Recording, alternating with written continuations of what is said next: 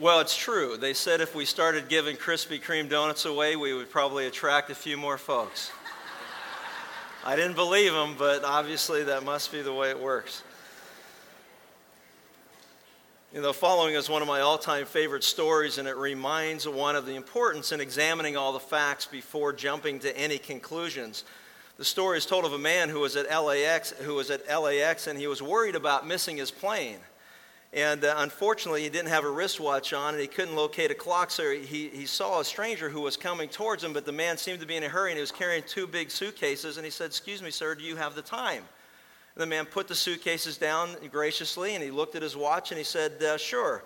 Uh, it's exactly 509. The temperature outside is 73 degrees, and it's supposed to rain tonight. In London, the sky is clear and the temperature is 38 degrees Celsius. The barometer there is reading 29.14 inches and falling rapidly. And uh, let's see, and in Singapore, uh, it's a beautiful day. And uh, oh, by the way, tonight we'll be having a full moon here in Los Angeles. And the guy looked at him and said, Man, your watch tells you all that? He goes, Oh, yeah, and more. He says, I have invented this watch, and I, can assure you there's no other timepiece like it in all of the world. And the guy said, I got to have that watch. I'll give you 4,000 bucks right here and right now for the watch. And the guy goes, Well, you know what? It's really not for sale. I'm still working on some things. I'm tweaking it a little bit, and there's a lot more things I need to do to it. He goes, No, I got to have that watch. He said, Well, no, I'm sorry. I'm not going to do it. He goes, I'll give you 6,000. He goes, No, I can't take the money because I'm trying to get a patent on this thing. And, you know, and then I plan to give it to my son and keep it in the family. And he goes, Look, I'll give you 10,000 bucks right now for that watch. I got to have it. And the guy goes, 10,000 bucks takes his watch off, gives it to the stranger. The guy straps it on. He's all excited. He starts walking away after giving the man the money. And the, and the guy said, Oh, hold on a second. You forgot your batteries. a few more things just needed to be tweaked there. No, now, I, I love that story because it's funny, but that's not always the case when one comes to a conclusion before looking into all the facts. You know, the Bible warns that it's foolish for a man to give an answer to a matter before all is heard. And that's certainly true when it comes to answering the question that we've begun to ask through this series. And the question is simply this Who is Jesus? Who is Jesus? A wrong answer to this question is the difference between ending up in heaven or in hell. Who is Jesus? Know, so far in our series, we've discussed about, you know, you know, how most folks will admit that Jesus was a moral, upright, you know, religious leader. He was a good man. He was a prophet. He was a wise teacher. Uh, and they would never accuse him of being, you know, a liar or a lunatic because, after all, in our world, that wouldn't be politically correct now, would it? And so they would never say things like that. But if you would ask him as they answer these questions, do you believe that Jesus Christ is God?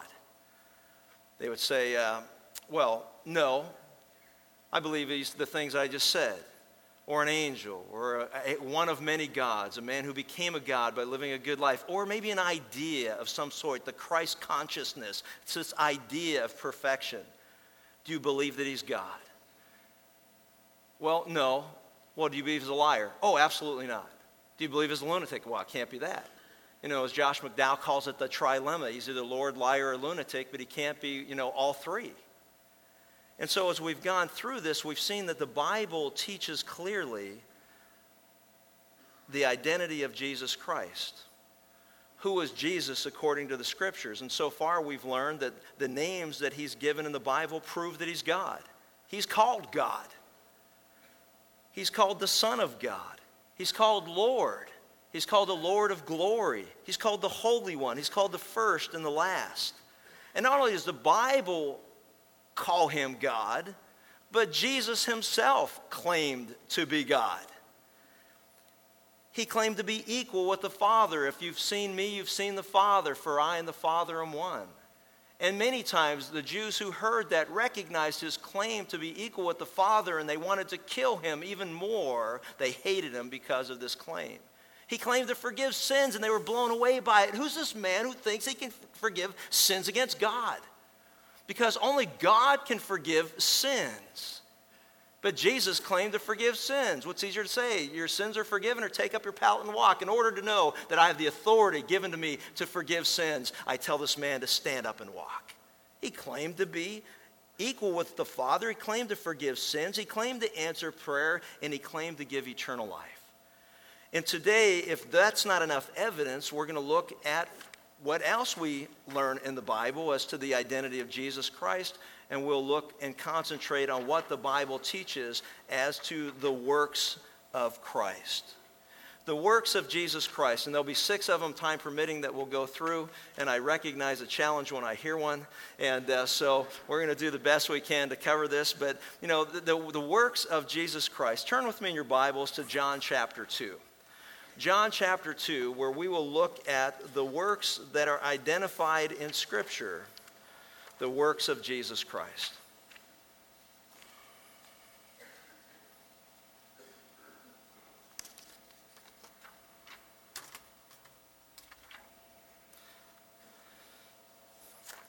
In John chapter 2, we see the first of the miracles or signs that Jesus performed. And in John chapter 2, starting with verse 1, we read these words. As on the third day, there was a wedding in Cana of Galilee, and the mother of Jesus was there. And Jesus also was invited and his disciples to the wedding.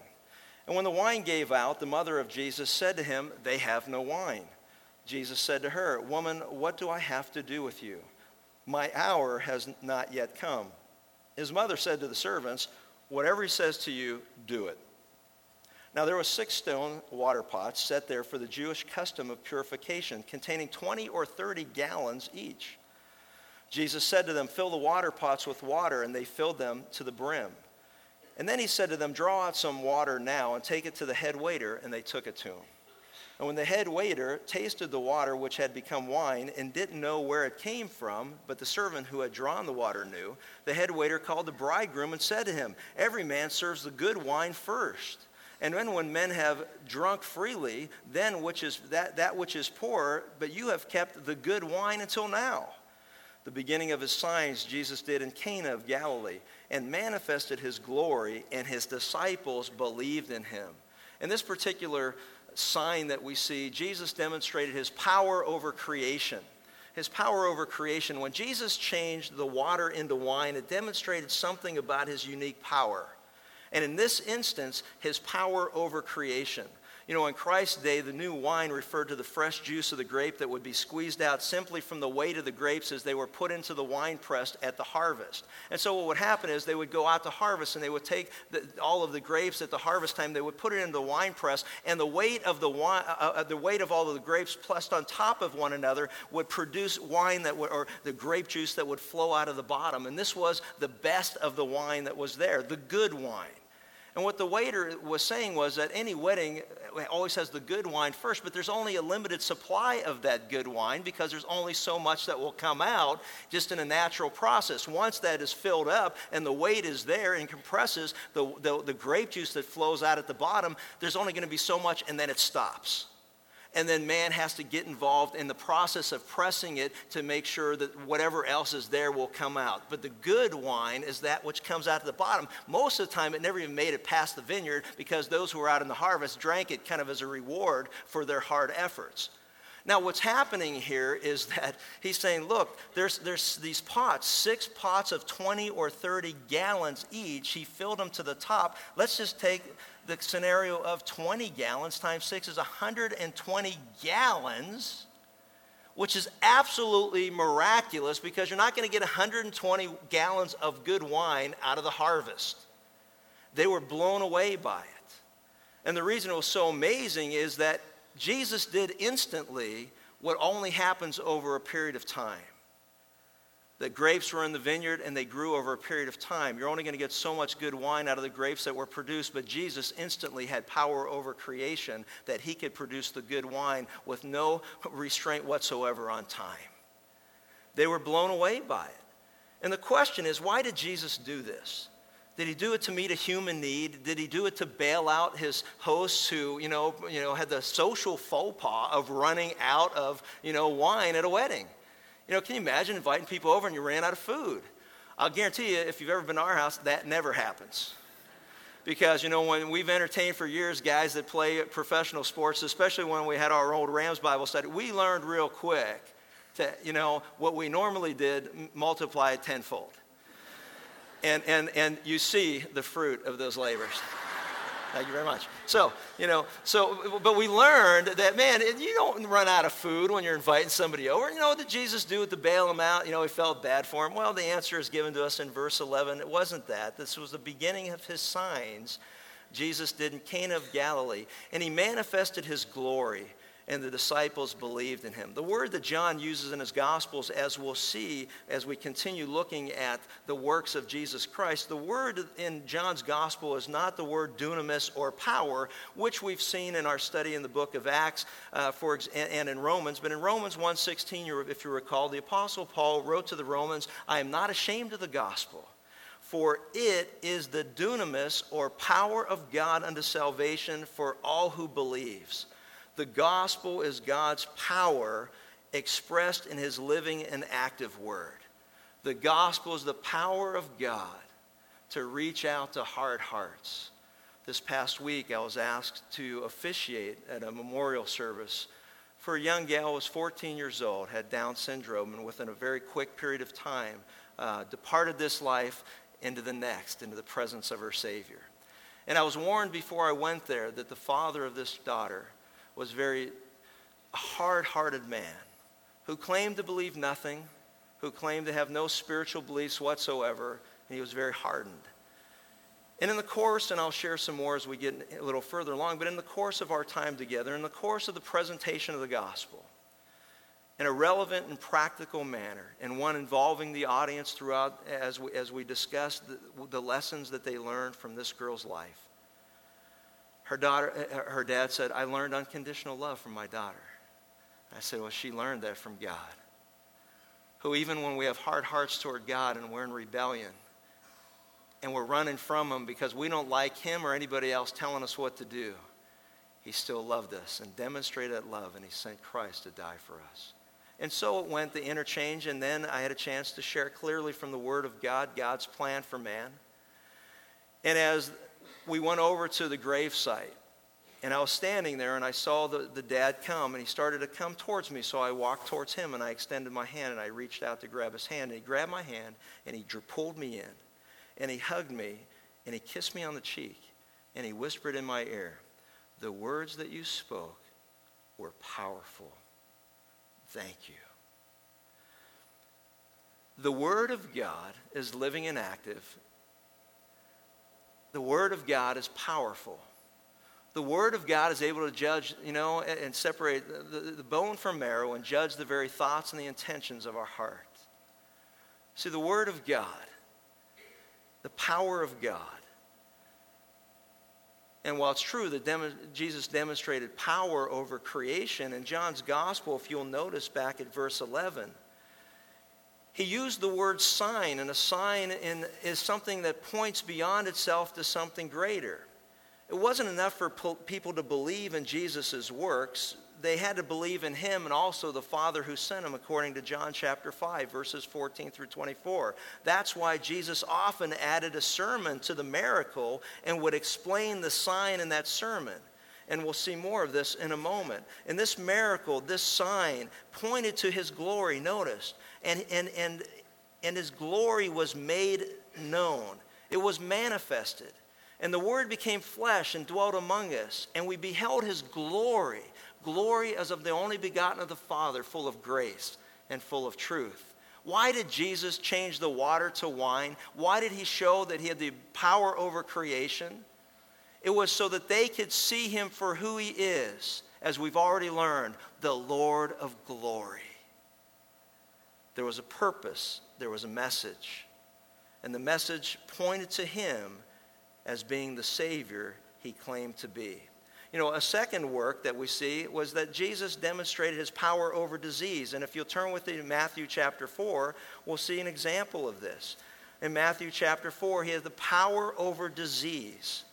and he healed people for the same purpose to demonstrate his glory.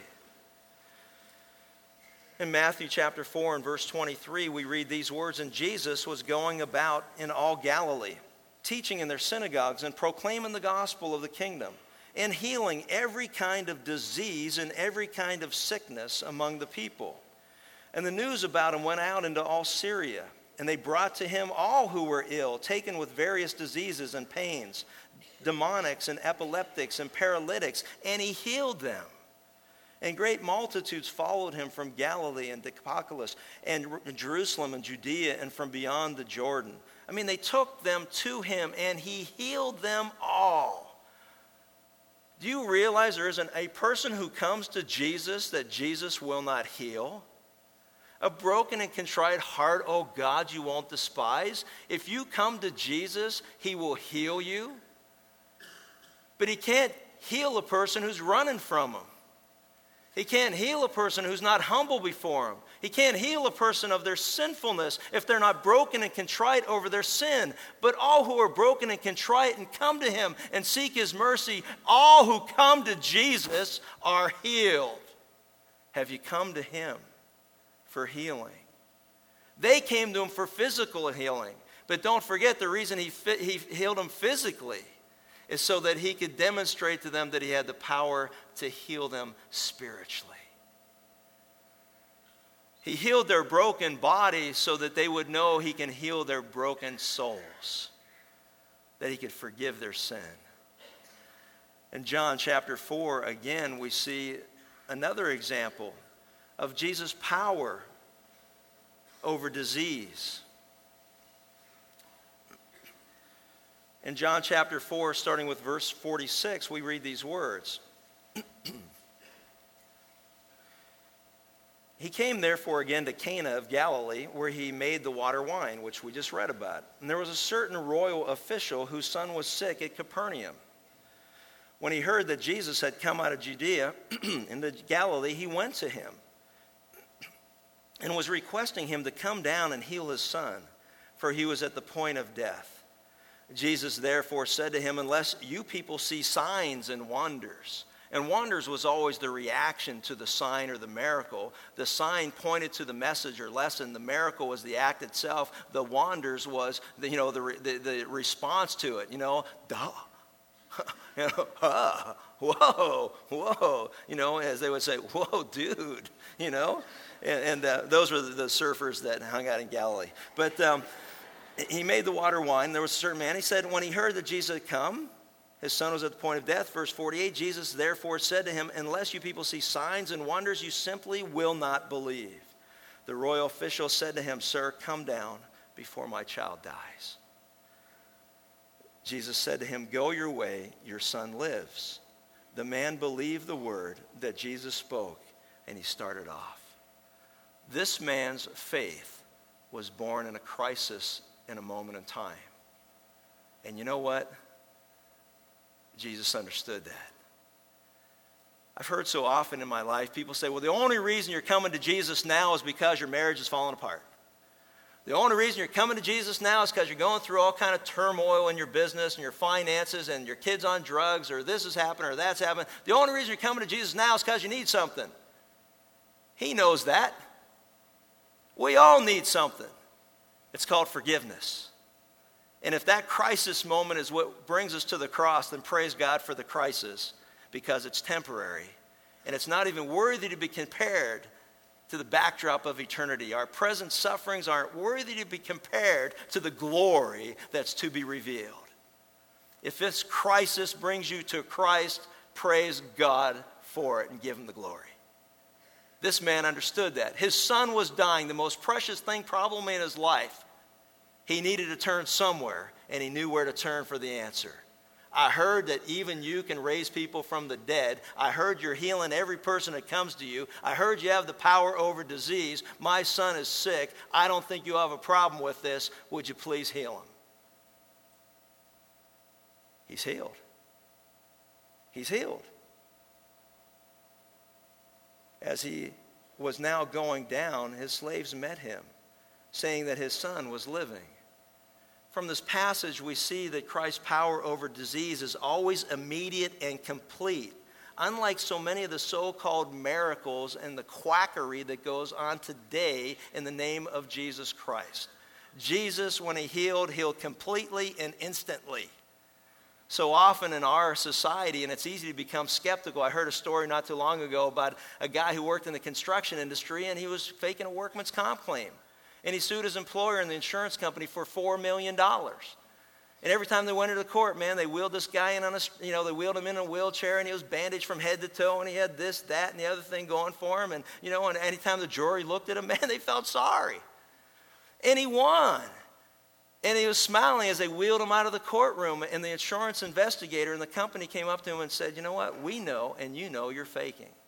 And we will follow you to the ends of the earth. You will get this money, but you'll never enjoy a penny because the moment we produce videotape of you doing anything but suffering, we will come after you to get the money back.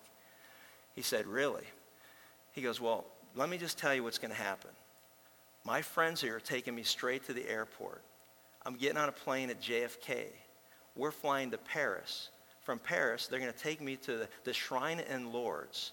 And if you're following me, you're about to see one of the greatest miracles you've ever witnessed.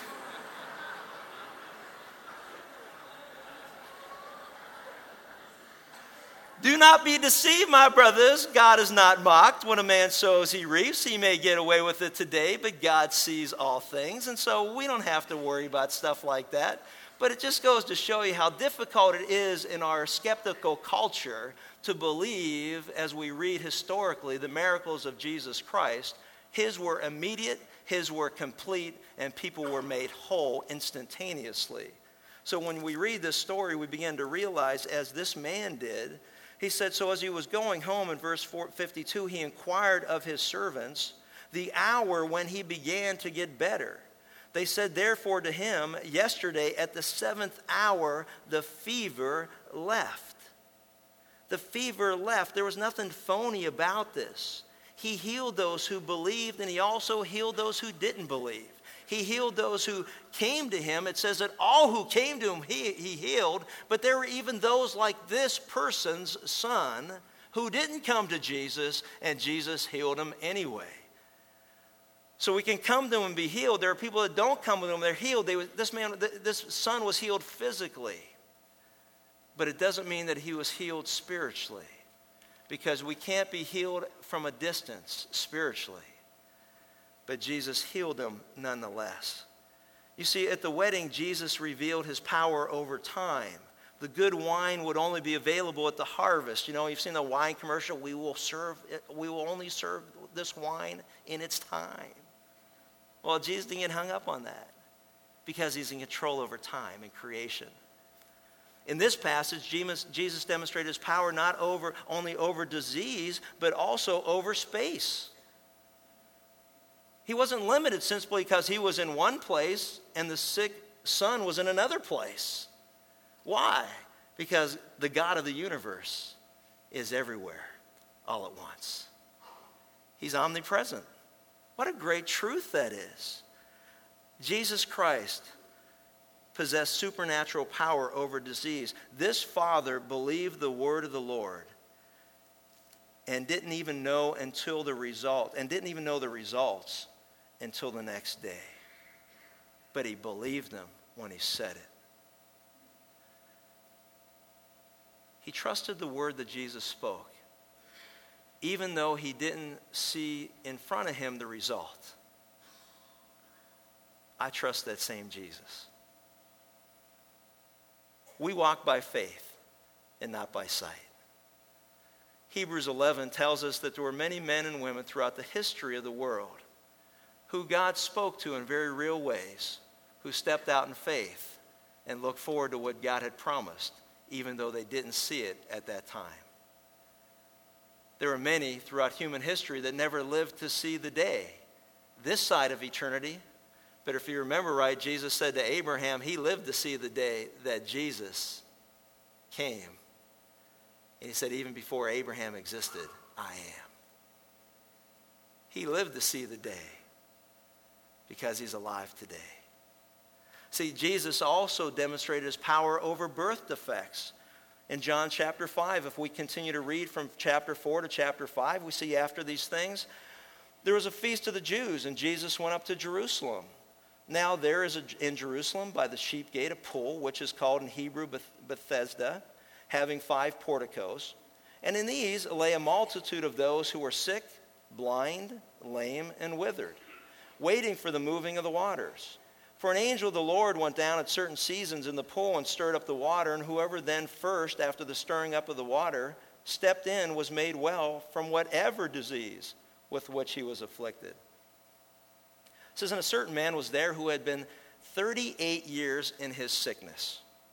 When Jesus saw him lying there and knew that he had already been a long time in that condition, he said to him, Do you wish to get well?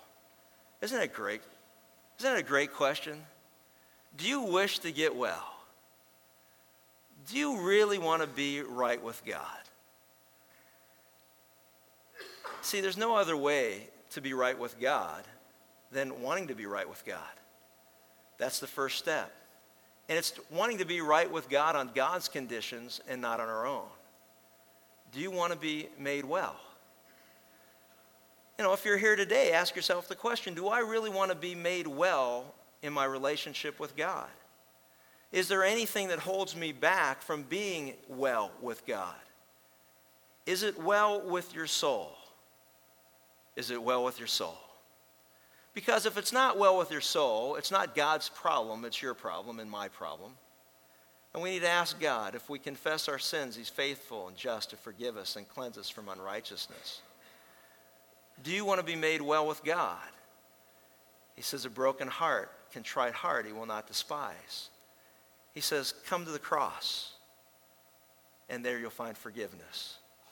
Look at the empty tomb, and you'll recognize that His claim to forgive is possible because he's alive to forgive. See, do you want to be made well? And the sick man answered him and said, Sir, I have no man to put into the pool when the water is stirred up, but while I'm coming, another steps down before me. And that's not what he asked him. He said, Do you want to be made well?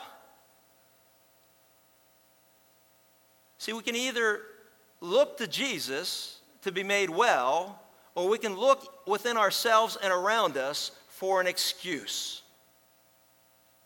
What was his excuse? I, I, didn't ask you that. Isn't it great that Jesus was so gracious and patient? You know, I didn't ask you that. I asked you, do you want to be made well? Yes, Lord, I do. Then I didn't need to hear all the excuses why you're not made well. But that's my background. That's how I was raised. My dad was like that. My mother was like that. I, I didn't get loved as a child. I'm codependent. You know? I, you didn't ask you any of that. I told you the, the book that I'm going to write is I'm not okay. You're not okay. We're all messed up. That's the living version of. We've all fallen short of the glory of God. But, but uh, we all got problems. Hey, how many of you at Christmas or Thanksgiving when you have family over were reminded of that? huh? Amen, right? You know, and you were the only normal one there. I know. That's like our house. We're looking around going, wow, what? Man, you know, we were all swimming in a very dirty gene pool. Don't look for excuses. He's not looking for any. He already knows all our excuses. We're all like sheep, man. We've all gone astray. Sheep were the dumbest creature God ever created for the purpose of illustrating us. and making sweaters and stuff. I don't know, whatever. I don't, whatever, whatever else they're good for. I don't know, but if they can't make a hamburger out of him, I don't think about him. Um,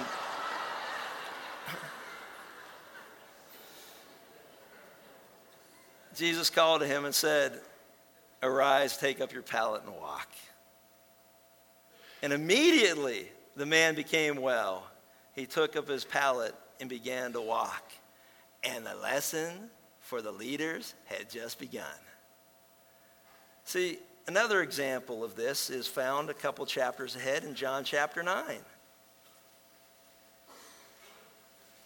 And in John chapter 9, a passage that I used the other day at this little girl's memorial service, so in John chapter 9, verse 1, it says, And as Jesus passed by, he saw a man blind from birth.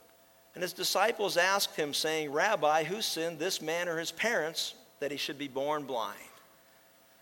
You know, isn't it just like us to always be looking for why God does what he does? We want to take the complex things of life and try to overly simplify them. And, and worse than that, we want to find someone to blame. And I'm sure as I spoke that Friday, and I mentioned that I'm sure that there was many conversations like that that took place in the home of a child who was born with Down syndrome. I know that. I know it firsthand. I've met with people and talked to people who have struggled with God. Why would you do this to our daughter? Why would you do this to our son? It has to be someone's fault because it didn't turn out like we wanted it to. The thinking of the day was hey, either the parents sinned and this was God's judgment for their sin, or somehow the child sinned, and that's the consequence of that sin. And we've already talked about the fact that, you know what, many times in life, we will experience the consequences for sin. Don't be deceived. God's not mocked. What a man sows, he's going to reap. There will be consequences for sin. We don't know the timing of that. We don't even know how God will enact that judgment, but we do know and we can be assured of the promises of God that if you are sinning before God, you will not find compassion from God until you forsake your sin, confess it before Him, turn from it, and seek forgiveness, and then you will find it. Then you will find God's compassion. And so, as I asked the question, I pointed to them very simply the answer that Jesus gave. It was neither that this man sinned nor his parents, but it was in order that the works of God might be displayed in him. He was born this way in a moment in time for this day preordained by God when Jesus would come into town, see this man, and open the eyes of the blind so that God would be glorified through the works of Jesus Christ. If you're struggling personally with God, why are you doing what you're doing? It would simply this so that he can be glorified through the circumstances of our life. And I asked the audience, what did you learn from the life of this little girl? And how was God glorified through it? Not only what have you learned from her life, but now what do you learn from her death? For this one moment in time, I need to, you need to, we all need to stop feeling sorry for ourselves. Take our eyes off of us and me, and what does this mean to me? And ask the question God, what do you want to do to the circumstances of my life? Don't let me get in your way. Praise God. That's what Jesus did. He opened the eyes of the blind. You say, but, but why did he do all of these things? He answers it in a question that was asked by John the Baptist in the Gospel of Luke. And if you'll turn back to Luke chapter 7, you'll see exactly why he did what he did.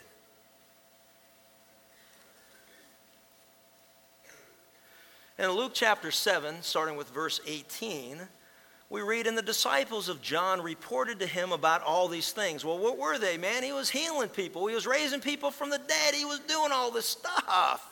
It was amazing. And summoning two of his disciples, John sent them to the Lord, saying, Are you the expected one, or do we look for someone else? You know what's beautiful about this? Jesus said, Man, there's no greater man born of woman than John the Baptist. What a great man he was of God. And yet, when he was thrown in prison, he started to even doubt the things that he knew to be true. It's okay to doubt God. We all doubt God. But don't leave it at that. Listen to his answer to you in the midst of your doubt. See, John doubted him.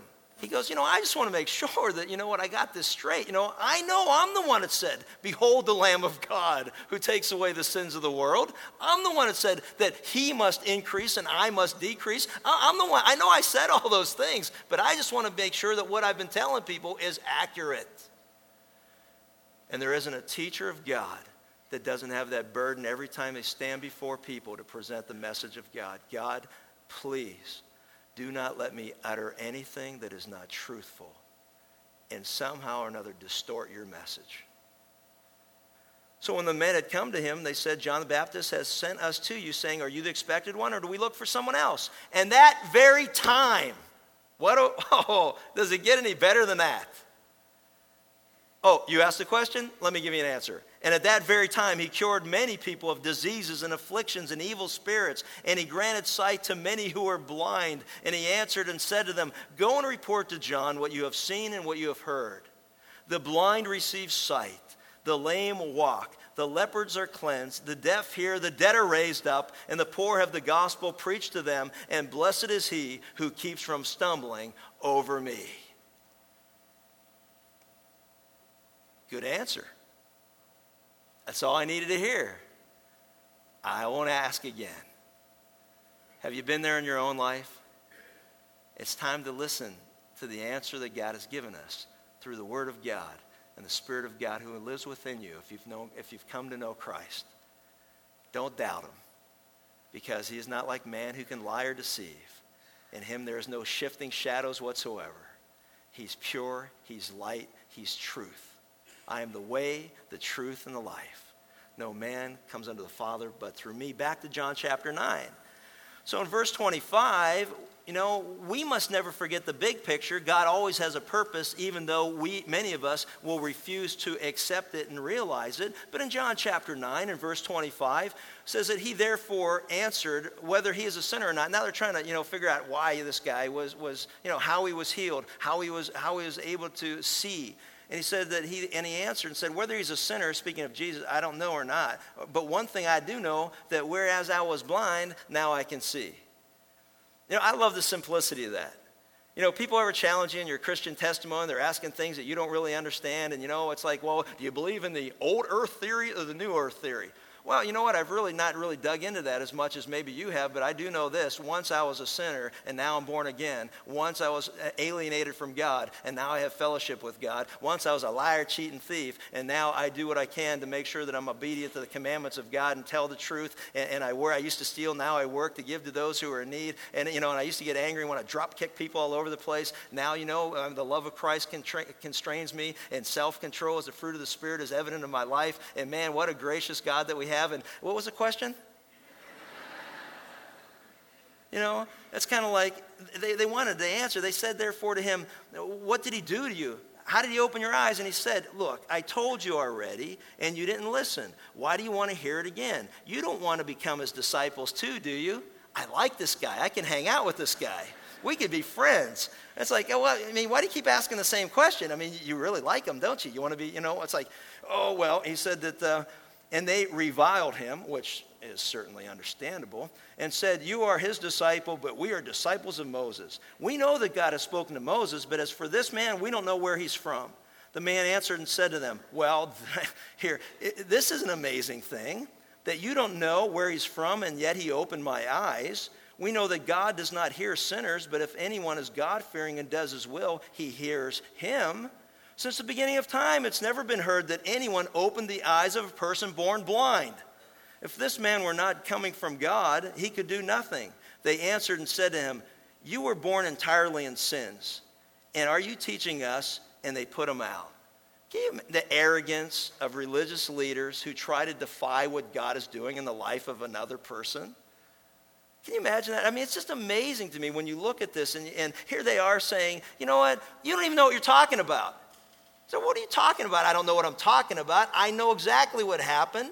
I know exactly who healed me. I know exactly what he said. And I know one thing that I wish was true now. I used to be able to not see you guys with my eyes.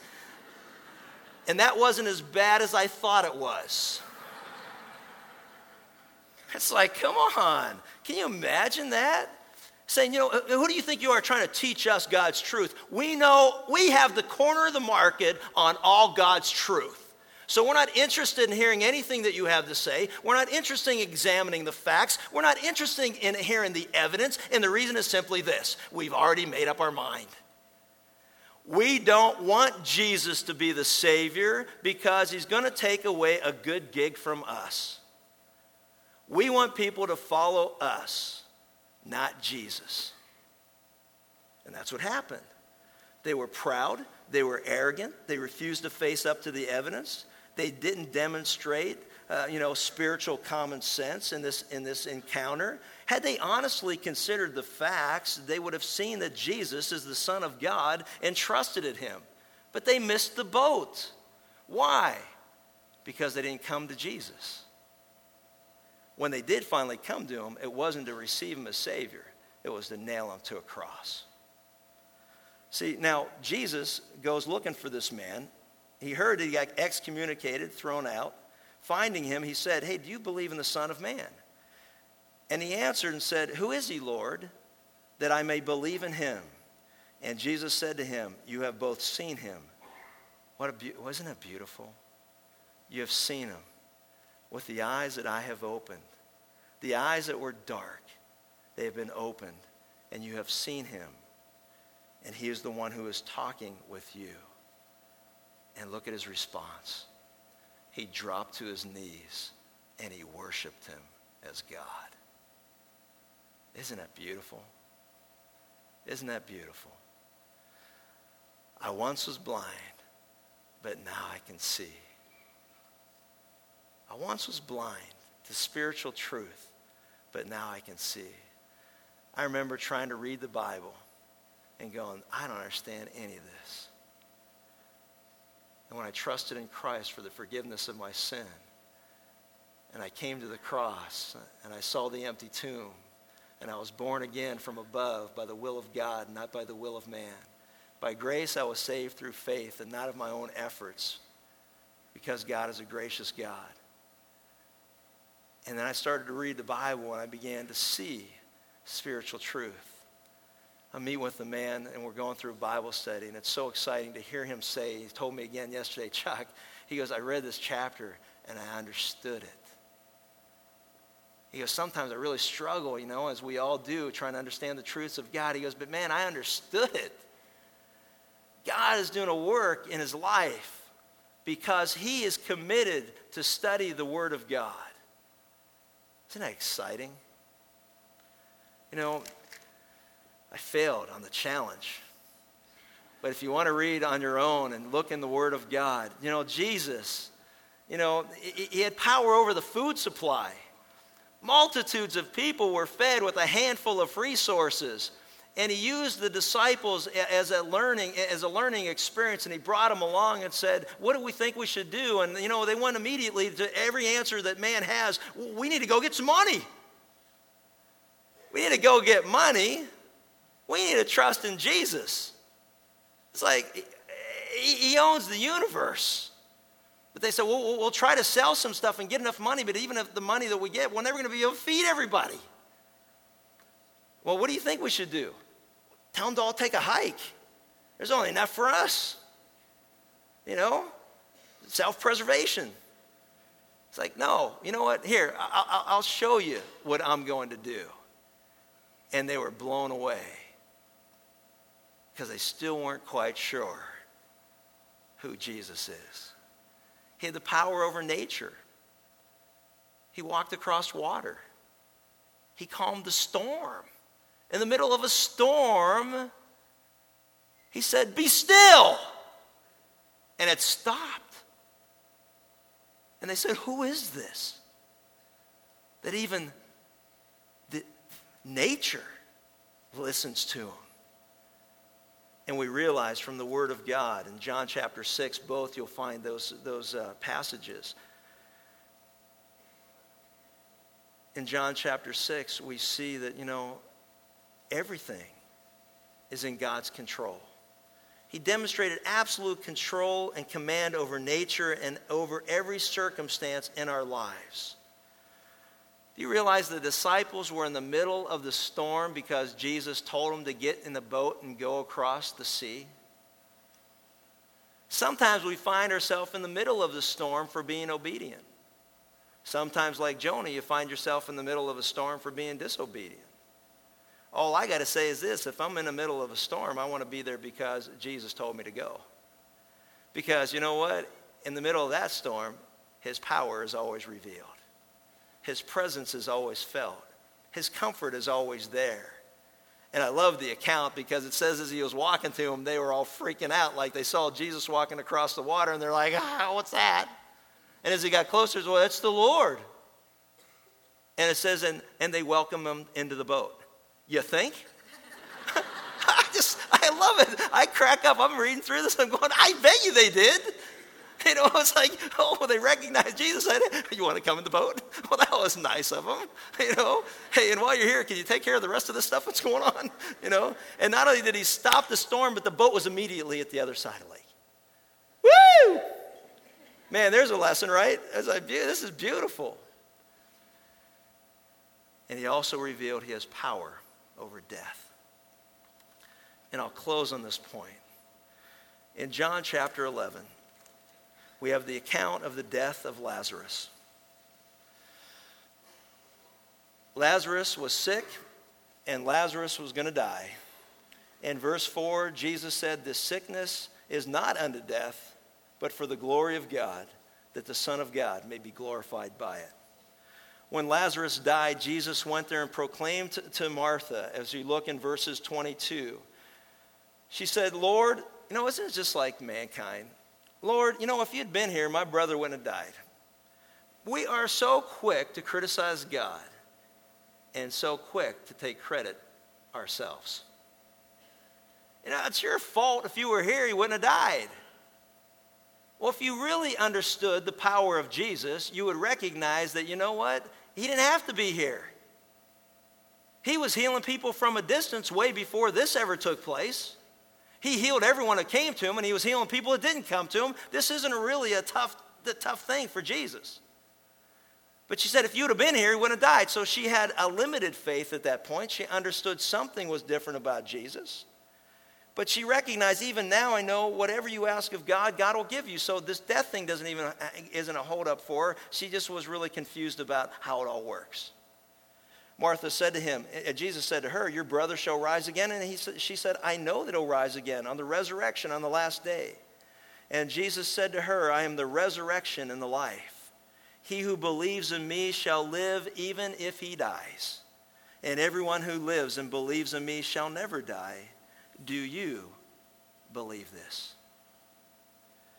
She said to him, Yes, Lord, I have believed that you are the Christ, the Son of God, even he who comes into the world. Even if you die, you shall live. Eternal life to those who believe upon the Lord Jesus Christ for the forgiveness of their sins. And I can't think of a better way to end a message on the works of Christ than to ask the question that Jesus asked of Martha to ask of you. Who do you say Jesus is? You personally. You, between you and God and nobody else. Who do you say that he is? She said there was an historic encounter, a moment in time in her life where she was confronted with the claims of Jesus Christ, where she recognized that she was not perfect, that she was a sinner separated from God. She believed that Jesus was sent by God because of his great love for us to die upon a cross and to give himself up so that you and I could come to the cross and find forgiveness. He had not been resurrected yet, he had not been crucified yet. But that wasn't a stumbling block from coming to him because she trusted that God's word was true. Hadn't happened, point in time in the future, she believed him anyway. I have believed that you are the Christ, the Son of God, the one who has come in the world. Have you? Have you believed? If not, come to the cross today. Whosoever calls upon the name of the Lord shall be saved. The only thing that kept me for many years from coming to the cross was pride. I know I needed him. I know I needed forgiveness. But I also refused to come before him. The pride of the human heart that says, God, you know what? The evidence is overwhelming. I just don't want to accept it. The evidence is there. It's shouting in my face.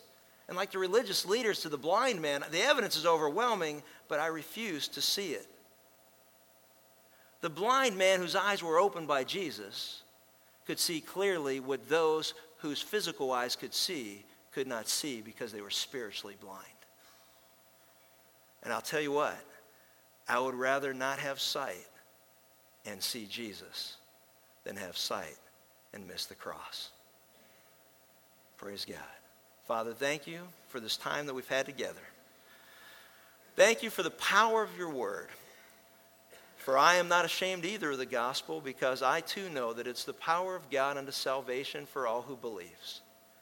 There are many here today who have come to that point in their life where they have believed that Jesus Christ is the Son of God, even he who comes into the world. For those who are not sure and are trying to work their way to heaven or have some other belief system other than that, Jesus came to preach a message of repentance, which means a change of heart, a change of direction, a change of mind, and a change of attitude toward the things that God has said. There needs to be a change of heart and attitude towards your own condition. If you think that you're good and that's good enough, you're wrong because all have sinned and fall short of the glory of God. You need to be perfect, and if you're not, you've got big problems. And even if you think you're perfect, you got the sin of pride in your life, so no matter what, you've fallen short of God's glory. Come to the cross and seek his forgiveness. Trust in the death of Jesus upon the cross. Without the shedding of blood, there can be no remission of sin.